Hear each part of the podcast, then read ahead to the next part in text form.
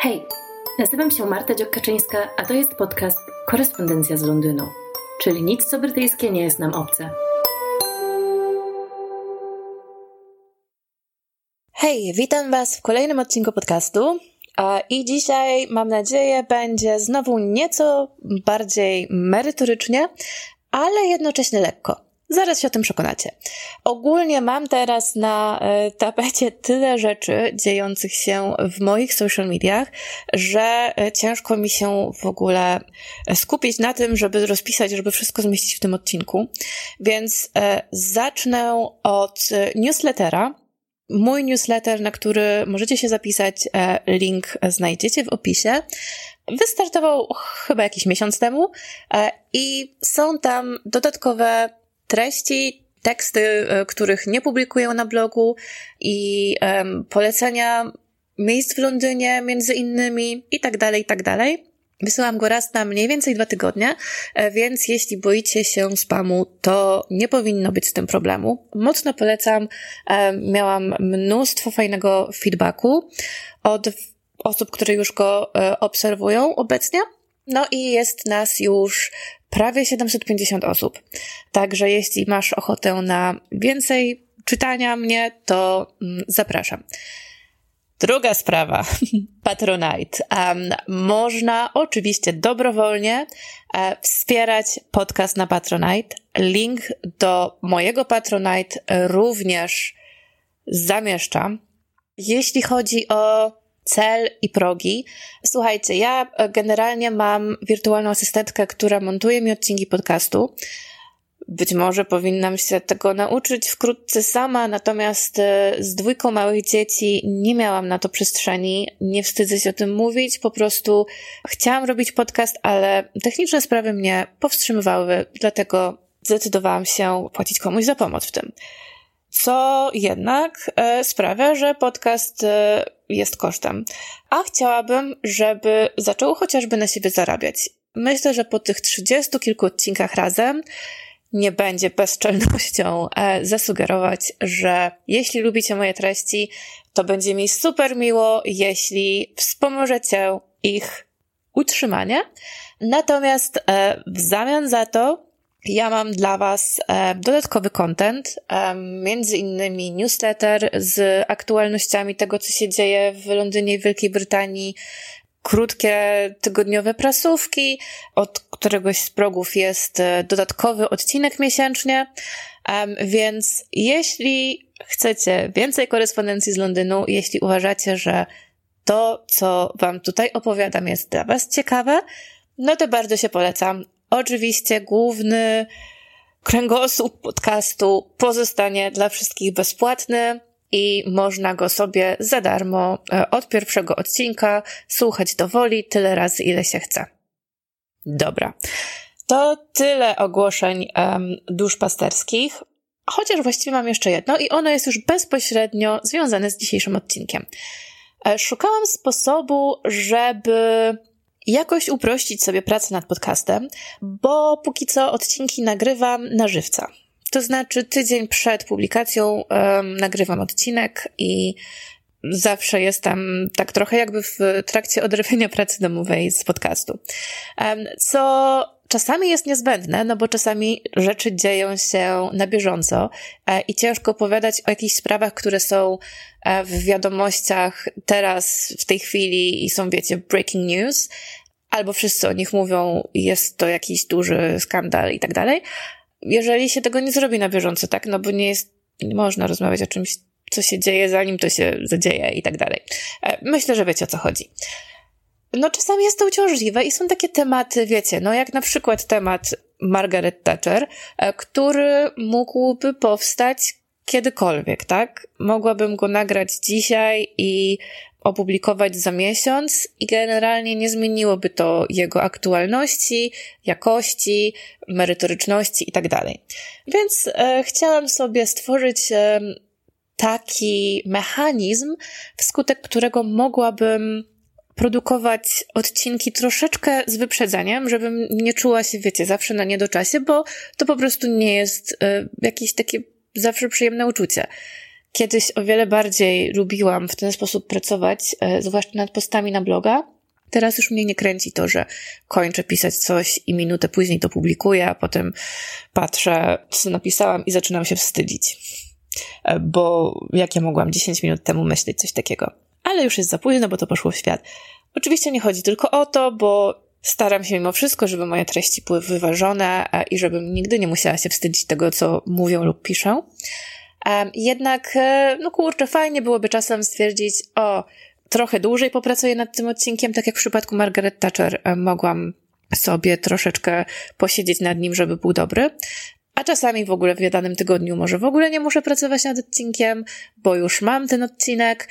Chciałabym sobie dać troszeczkę więcej luzu, tak? Że na przykład mogę pojechać na wakacje bez mikrofonu. Ale póki co tak nie jest, mam nadzieję, że to mi pomoże. Więc e, chciałabym wprowadzić cykl w podcaście, e, który będzie się nazywał alfabetem Wielkiej Brytanii. Wiecie, alfabet jaki jest, każdy widzi i myślę, że nie będzie wielkim zaskoczeniem, o co tutaj chodzi. Na każdą literkę chciałabym rzucić jakieś hasło, które e, w danym odcinku omówią. To będą oczywiście bardzo subiektywnie wybrane hasła, ale to pozwoli nieco poszerzyć mi tematykę, pozwoli mi nieco wyjść za y, strefę własnego komfortu i troszeczkę też szerzej pokazać Wam to, co do tej pory robiłam, czyli kulturę i życie w Wielkiej Brytanii po prostu. Zaczęłam sobie tą listę już robić. E, dzisiaj wystartujemy z literą A.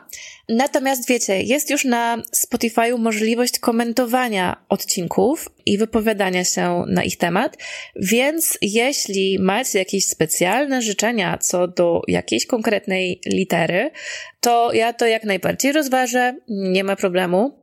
Możecie pisać, komentować. Będę bardzo wdzięczna za feedback.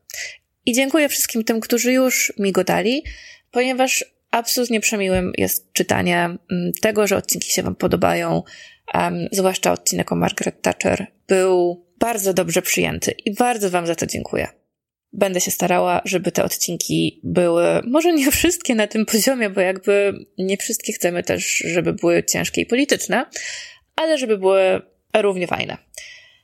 Dzisiaj zaczynamy alfabet Wielkiej Brytanii od e, litery A i dla mnie to jest bardzo mocne wyjście poza swoją strefę komfortu, ponieważ pomyślałam sobie, że A będzie to litera rozpoczynająca słowa słowo Arsenal. A jak Arsenal, czyli klub sportowy, konkretnie chodzi o piłkę nożną oczywiście. Ja w ogóle nie jestem fanką piłki nożnej i co więcej, niespecjalnie się na niej znam. Ja wiem, co to jest spalony, to jest chyba apogeum mojej wiedzy, ale nie mogę powiedzieć, żebym była fanką futbolu, żebym um, oglądała mecze, żebym wiedziała, kto z kim, gdzie i kiedy gra. To znaczy, jak akurat przeczytam, kto z kim, gdzie i kiedy gra, to wtedy wiem. Ale nie mam pojęcia o wszystkich ligach, mistrzostwach i tak dalej. Więc w ogóle, dlaczego biorę na tapet coś, na czym się nie znam, czego nie lubię, wiecie, no nie jakoś z pasją, um, no ale nie na tyle, żeby mieć coś do powiedzenia od siebie o, o piłce nożnej. To znaczy właśnie, to jest ta kwestia. Mam coś do powiedzenia od siebie o piłce nożnej, chociaż jej nie lubię, właśnie z perspektywy tego, jak wpływa na moje życie. No bo właśnie, Brytyjczycy dużej mierze znają się na piłce nożnej, lubią ją i mają coś na jej temat do powiedzenia. A przynajmniej wielu z nich. Dlaczego Arsenal? Ponieważ mieszkam w dzielnicy, która geograficznie i ideologicznie właściwie też przynależy do klubu sportowego Arsenal. Jeśli wyjdziecie na ulicę w Islington, chociaż nie tylko w Islington, bo kawałki Hackney też tutaj będą się wliczać, a nawet można się kłócić, że Camden też, to jeżeli zobaczycie kogoś w koszulce sportowej, istnieje wielkie prawdopodobieństwo, że to będzie koszulka właśnie Arsenalu. Ponieważ geograficznie te dzielnice, te fragmenty przynależą do, do jakby fanów tego klubu. Sama z okna e, widzę stadion um, Emirates. Mam taki wprost, wprost e, na niego widok. Oczywiście chodzi tylko o dach, no ale, ale mimo wszystko. Piechotką mam do niego chyba 15 minut, chyba 15, no może 18, um, ale nawet nie jestem pewna, czy tyle. I, I generalnie wszystkie puby w okolicy, jeżeli to są puby, które w ogóle mają jakiś e, rys futbolowy, no jednak bardzo wiele pubów ma ten rys, to będą to puby wspierające również Arsenal. Dzisiaj chciałabym opowiedzieć o tym, jak z perspektywy właśnie osoby, która z piłką nożną nie ma dużo wspólnego, wygląda wpływ takiego klubu na życie lokalne. I to oczywiście będzie dotyczyło bardzo mocno Islington i Arsenal. Natomiast yy, myślę, że jeżeli ktoś z Was mieszka w Wielkiej Brytanii, to myślę, że w wielu rzeczach może się odnaleźć, że one będą uniwersalne dla ogólnie klubów sportowych związanych z piłką nożną, nie tylko dla Arsenalu, że te rzeczy związane z, ze społecznością, z miejscem futbolu w społeczności i tym, jak to wygląda, to będzie takie doświadczenie dość uniwersalne. No chyba, że chodzi o um, Rangers versus Celtic uh, w Szkocji, to tam jest chyba dużo ostrzej. To też było moje doświadczenie, kiedy e, mieszkałam w, w Glasgow no jak ktoś wiedział, że jestem z Polski, to często na przykład, nie wiem, jakiś e, kurczę kierowca taksówki pytał się skąd jestem, mówię z Polski, o Boruc. No bo tak było. Ale w każdym razie, wracając do Arsenalu, to jest klub, który istnieje od 136 lat. E, powstał w 1886 roku. Co prawda nie w tej dzielnicy, ale przeniósł się później do tej dzielnicy. No i wciąż e, stoi kawiarenka, która e, no, pochodzi z XIX wieku. Są tam zdjęcia pierwszego właściciela, jego dzieciątka, które potem było, pamiętam, mamą chyba, kolejnych właścicieli i tak dalej. I wiecie, dalej się ta historia tej kawiarenki e, ciągnie, to chyba już nie są ci sami właściciele, z tego co wiem. Byłam tam raz, co prawda, ale oni, te osoby, które tam pracują i które ją e, prowadzą, są dalej bardzo dumne e, z tego dziedzictwa, mm, z tego, że są tą kawiarenką, która była tutaj zawsze. No i to już jest wymiar kulturowy, prawda? E, kiedy poszłam tam raz na kawę, to, to właśnie um, pan opowiadał o tym wszystkim, co tam się znajduje na ścianie, kto jest kim i że potomkowie tego pierwszego właściciela byli odwiedzić kawiarenkę i, i że to w ogóle jest super miłe. I jest jakaś taka ciągłość, z której można być e, dumnym i która, no, tak trochę grzeje serce.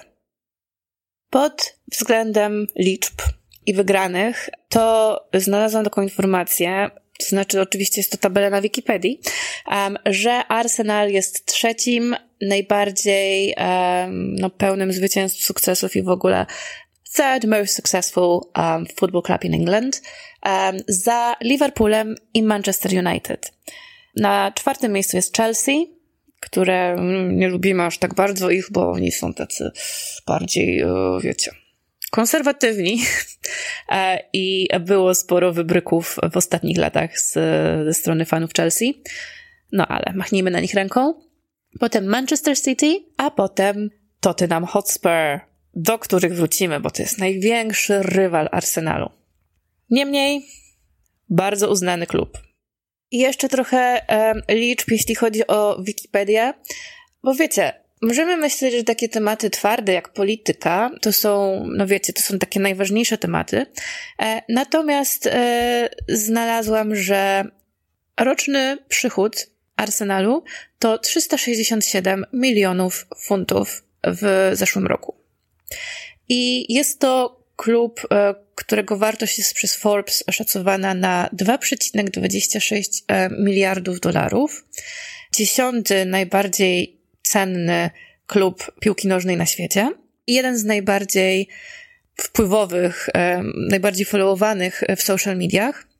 Oraz Arsenal ma e, siódme miejsce na liście klubów sportowych, które e, przychodzi obejrzeć na ich meczach najwięcej osób. Generalnie ta lista wygląda tak, że to Borussia, Borussia, tak? Borussia. Borussia Dortmund, FC Barcelona, Manchester United, Real Madrid, e, Bayern, Szalkę i potem Arsenal. Więc wiecie, koniec końców to jest gruba kasa. Bardzo gruba kasa. Więc wydaje mi się, że jeżeli coś generuje tak grubą kasę i zainteresowanie tylu ludzi, to kurczę, to też jest taki ważny, ważny i twardy temat, chociaż piłka nożna i sport to jest jakby rozrywka, która nie jest nam niezbędna e, do codziennego życia. To znaczy, oczywiście ubogaca je, ale no wiecie, to nie jest e, to, co podczas e, pandemii uznawano by za mm, zajęcie mm, niezbędne do życia, a piłkarzy za key workerów, prawda? Można się bez tego obejść. Natomiast również odwołując się do pandemii, no to to będą pewnie te rzeczy, których najbardziej nam brakowało, bo oczywiście do samego przeżycia potrzebowaliśmy miejsca do spania, jedzenia, no utrzymać się za coś musieliśmy, więc trzeba było pracować, chociaż z domu. No a cała reszta e, życia, jak wychodzenie z domu, spotkanie się z bliskimi i tak dalej, wszelka rozrywka, kultura i sztuka mogły być odcięte. I jak się wtedy czuliśmy? No, ja pamiętam, jak ja się czułam. Nie mogąc się widzieć ze znajomymi, po y, kilku tygodniach myślałam, że sobie coś y, zrobię. Oczywiście minęło mi to później i człowiek pogodził się ze swoim losem, który, no wiecie, jak się nie było chorym, to nie można było na niego za bardzo narzekać, ale wiecie, te nie, nie niezbędne, w cudzysłowie nazwijmy to luksusowe elementy życia, to jest to, co dodaje mu smaku, tak? Więc e, w tym kontekście, no, myślę, że kultura, sztuka, sport i inna rozrywka są jak najbardziej bardzo dla naszego życia ważne chociaż być może w swojej wymowie, wydźwięku są mniej poważne niż decyzje polityczne Margaret Thatcher chociażby. Lub e, no, Margaret Thatcher już nie żyje, tak, od, od 10 lat i, i nie rządzi od wielu więcej lat, natomiast e, tak, nie tylko gospodarka i twarda polityka nadaje życiu sens. Wręcz przeciwnie, uważam, że sens życiu nadają inne rzeczy. No i w tym takim codziennym dzielnicowym życiu ten arsenal jest zauważalny i ma wpływ i jest ważny. Tutaj e, znalazłam listę mniej więcej lokacji, które popierają e, jako, jako fani właśnie Arsenal. E, jest to też ciekawe, bo te lokacje są bardzo różnorodne, jeśli chodzi o mieszkańców. W ogóle Islington mm, jest bardzo, bardzo różnorodny. I są tutaj naprawdę niezwykle bogaci ludzie e, oraz niezwykle bardzo biedni. E, ponadprzeciętnie bogaci, ponadprzeciętnie biedni. Jest to borough, które ma ogromne, ogromne kontrasty, a jednocześnie jest to, jest to borough, który jest e, jednym z najbardziej lewicowych um, obszarów w całym kraju. I tutaj znalazłam informację, że um, Burnsbury włączają się w fanów Arsenalu, a Canonbury to jest miejsce, w którym mieszka Kira Knightley chociażby, e, chociaż nie tylko tam jest bardzo, bardzo wielu różnych aktorów i artystów. Um, Holloway, to gdzie ja mieszkam, a Highbury, no i przy, przy Highbury też styka się właśnie z Camden, jak wspomniałam. Finsbury Park, e, to też bardzo blisko mnie. A Stoke Newington, to też bardzo fajna, ciekawa dzielnica, pełna hipsterów. No i to znaczy, że ich fani pochodzą z bardzo różnych środowisk i klas społecznych. E, co też wpływa jakby na charakter klubu. Tak, piłka nożna przenika e, życie dzielnicowe w sposób zauważalny. Taką, wiecie, jedną z najbardziej widocznych rzeczy, jak się zacznie na to zwracać uwagę w ogóle, bo jak się nie zacznie na to zwracać uwagi, to pewnie w ogóle niewidoczne, e, no to jest, że większość okolicznych boisk wspierana jest finansowo przez klub. Czy to są szkolne boiska, czy to są jakieś community centers, czy to są jakieś parki, które mają boiska. Bardzo często na nich jest ta tabliczka, że one są wspierane przez Arsenal, współfinansowane przez Arsenal i że Arsenal um, ma nad nimi pieczę i opiekę i będą tam zapewne raz na jakiś czas odbywały się też jakieś zajęcia e, związane z, z klubem. Większość tych y, rzeczy będzie skierowana do dzieci i młodzieży, no natomiast nie tylko, bo różne charytatywne mm, przedsięwzięcia są skierowane do różnych grup. E, natomiast tutaj warto wspomnieć, że Arsenal był też, czy jest nawet zaangażowany w zwalczanie przemocy związanej z nożami na ulicach Londynu, co jest e, pewnym problemem społecznym, e, który trochę poruszałam już w odcinku na temat tego, czy w Londynie jest bezpiecznie, ale myślę, że, że wrócę do tego mm, w przyszłości. Nie da się ukryć, że, że wszelkie działania w tym kierunku, żeby tą przemoc zwalczać i ukracać, myślę, że trzeba uznać za pozytywne. Ale tak, e, jeśli w ogóle e, nie ma się zbyt e, dobrego wzroku albo nie patrzy się na żadne boiska, to myślę, że każdy będzie w stanie zauważyć, że w dni, kiedy odbywa się mecz, rosną ceny Uberów i Boltów, Zajęte są wszystkie miejsca do parkowania, nagle ulice robią się zakorkowane, no i w ogóle w pubach im bliżej stadionu, tym więcej ludzi, i wszystkie puby, które mają telewizory, będą o wiele mm, głośniejsze i bardziej zaludnione niż zazwyczaj, ponieważ albo y, fani, którzy nie dostali się na stadion, będą tam spędzać czas, ale też ci, którzy idą na stadion y, przed lub po meczu, przychodzą sobie na jednego. I może nie na jednego, może na dwa albo trzy, ale też jakby chodzi o to, że to nie są, wiecie, jakieś takie nawalanki i wielkie popijawy, to jest po prostu takie spędzanie, spędzanie wolnego czasu. Są też e, puby, które są takie jakby, wiecie, tradycyjne, tradycyjnie wspierające klub e, i są bardzo znane z tego. W okolicy naszej mniej więcej e, jednym z takich pubów jest na przykład Faltering Fullback, który jest obwieszony insygniami Arsenalu. Jest to zresztą bardzo ładny pub i zwisają z niego po prostu girlandy kwiatów. W środku ma um, takie drewniane tarasy do siedzenia. Um, no jest bardzo, bardzo wizualnie przyjemny, chociaż nie w taki hipsterski sposób, w taki trochę bardziej sielsko-bajkowy, chociaż no też jest jakby pubem sportowym w centrum miasta, mimo wszystko. E, polecam odwiedzić Faltering Fullback, bo, bo jest bardzo fajny. Chociaż może nie w dzień, kiedy odbywa się mecz Arsenalu. My też e, mieszkamy obok szkoły, która na czas meczu wynajmuje miejsca parkingowe. E, no i ogólnie mnóstwo miejsc, które może sobie pozwolić na wynajęcie miejsc parkingowych, ma po prostu tą przestrzeń, robi to, ponieważ jest to dodatkowy dochód. Te mecze zawsze się odbywają, są jakieś sezonowe bilety na te parkingi. E, my na przykład prawie zawsze widzimy te same samochody. Na przykład słynne w naszym gospodarstwie domowym srebrne Porsche, E, którym jeździ pan starszy od mojej świętej pamięci babci. No ale wystarczy wyjrzeć za okno, żeby wiedzieć, czy tego dnia jest mecz, czy nie. Czyli, czy game is on today. E, czasami wyglądam przez okno i marudzę mężowi, o Boże, znowu gra. Nie wiem w sumie czemu, bo o ile nigdzie nie jadę, to ta gra w niczym mi nie przeszkadza. Um, ale wiecie, fajnie jest mieć, e, mieć na co ponarzekać. To też nie jest tak, że, że te osoby, które idą na mecz są jakoś y, bardzo um, głośne i panoszące się. To znaczy, no wiecie, jakieś tam bandy facetów y, w średnim wieku może są takie trochę, wiecie, koki, ale to nie są agresywne zachowania. To jest w Wielkiej Brytanii, przynajmniej z mojego doświadczenia, e, hobby bardzo rodzinne.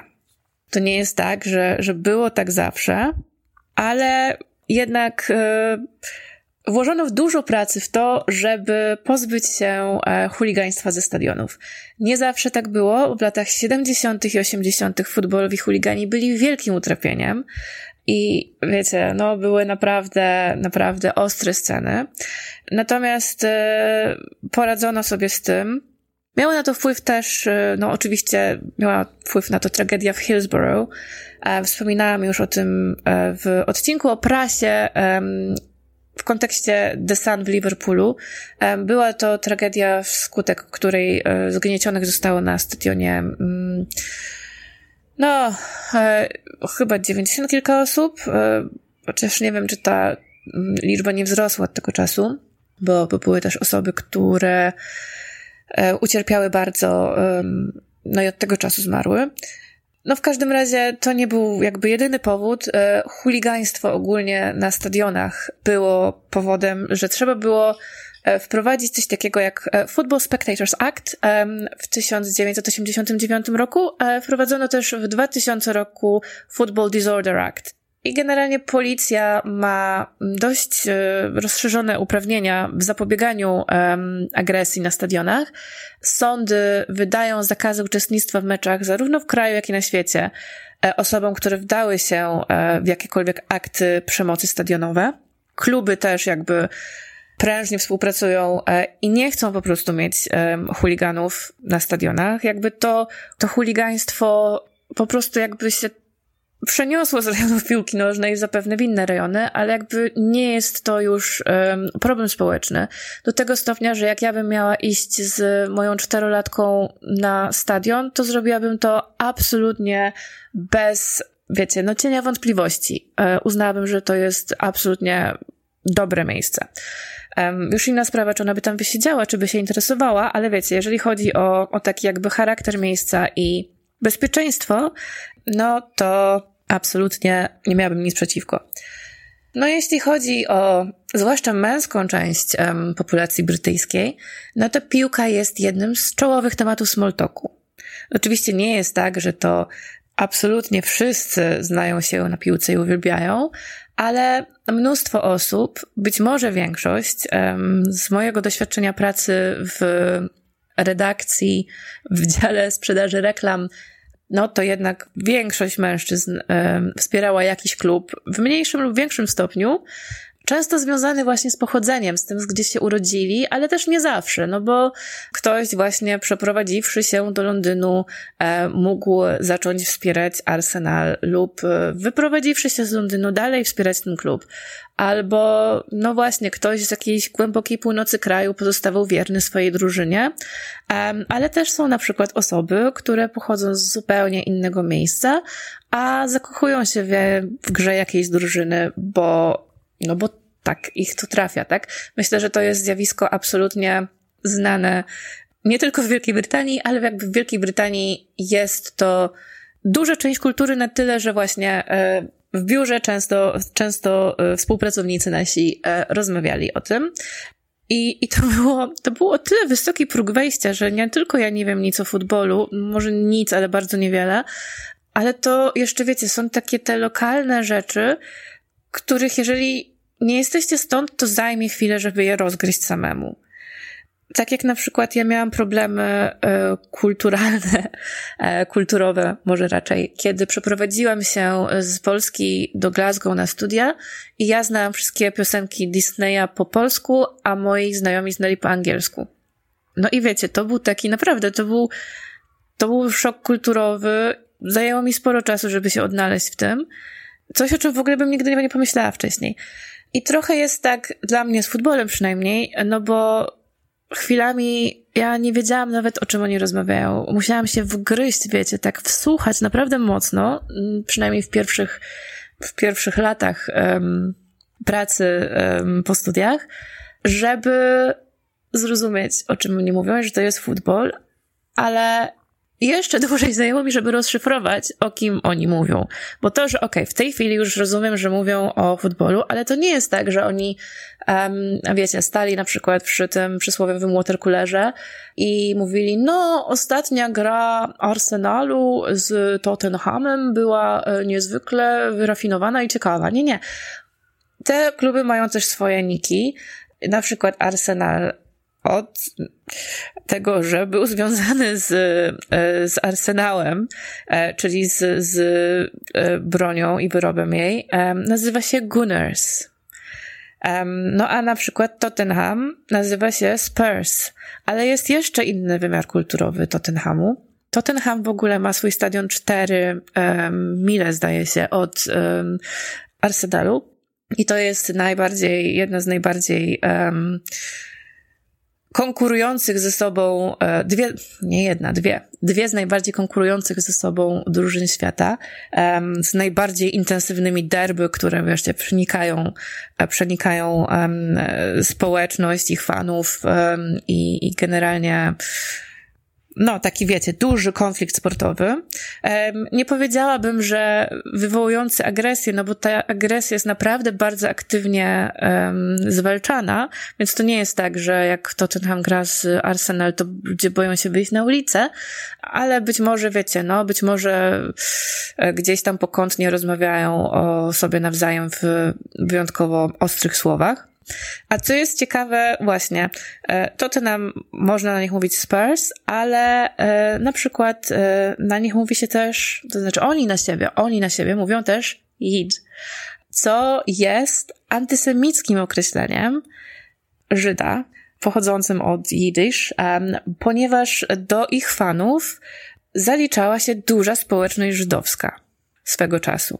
E, obecnie, ponieważ wiecie, no Londyn jest e, dość mobilny, jeśli chodzi o mm, swoją populację i to się rzeczy zmieniają. Um, na przykład kiedyś e, dzielnica, w której ja mieszkam, w okolicy, bo te też dzielnice są takie trochę płynne, te granice, um, przenikają się. Um, była znana bardzo mocno w latach 60., 70.